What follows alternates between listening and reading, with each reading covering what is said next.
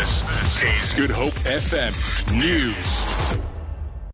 Good morning. The Western Cape Education Department says the parents of a bullying victim at Luckhoff Secondary School in Stellenbosch have laid criminal charges against her perpetrator. She is expected to appear in court tomorrow.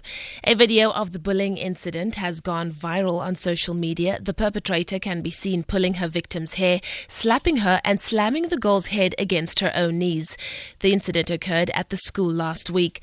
The parents of the perpetrator have removed her from the school. Spokesperson for the Education Ministry, Jessica Shelver. We are so shocked by the violent nature of the video involving learners from Luckhoff Secondary School. Our Cape Winelands District Director visited the school yesterday. A disciplinary hearing has been scheduled for later this week. The victim is receiving counselling and support, and given the current circumstances, we are pleased that she is in a stable condition. Our information at this stage is that the victim's parents have laid criminal charges. South Africa's economy continues to slow down as different sectors are being affected negatively by both domestic and international factors. It slowed to 0.2% in the third quarter from 3.3% recorded in the second quarter. The manufacturing sector contracted by 3.2%, whilst the agricultural sector recorded the seventh consecutive and is currently in a recession. Chief Director of National Accounts at Stats SA, Michael Manamela. Over the last those seven quarters, when when it was negative, the rand performed differently, appreciated, depreciated, and I think that depends uh, at what point uh, are the agricultural products being being imported. So if you import them when the rand uh, is is stronger, well, that doesn't really affect uh, your your input or at least your your price that much. But when the the import the imports uh, are being made when the when the rand is weak, obviously that that will that, that will have inflation and an impact on, on, on inflation.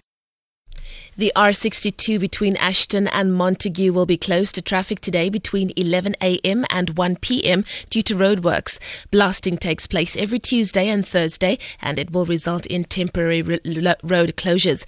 The construction work also requires ongoing stop-go traffic control between Ashton and Montagu in the last two weeks, uh, rather the last two locations for the next three years. A total delay of up to 40 minutes can be expected. The N2 is an alternative route. And then finally, the South Korean military says its cyber command, which was set up to guard against hacking, appears to have been breached by North Korea. A spokesperson says that the classified information is thought to have been stolen. The BBC's Steve Evans has more. The military said that once the cyber attack was detected, the compromised section of its network was isolated. It's not known exactly what information was accessed, whether it was low grade documents or more important details like, for example, war plans. In the past, North Korea has been accused of hacking computer systems of banks and media companies, but not those of the military.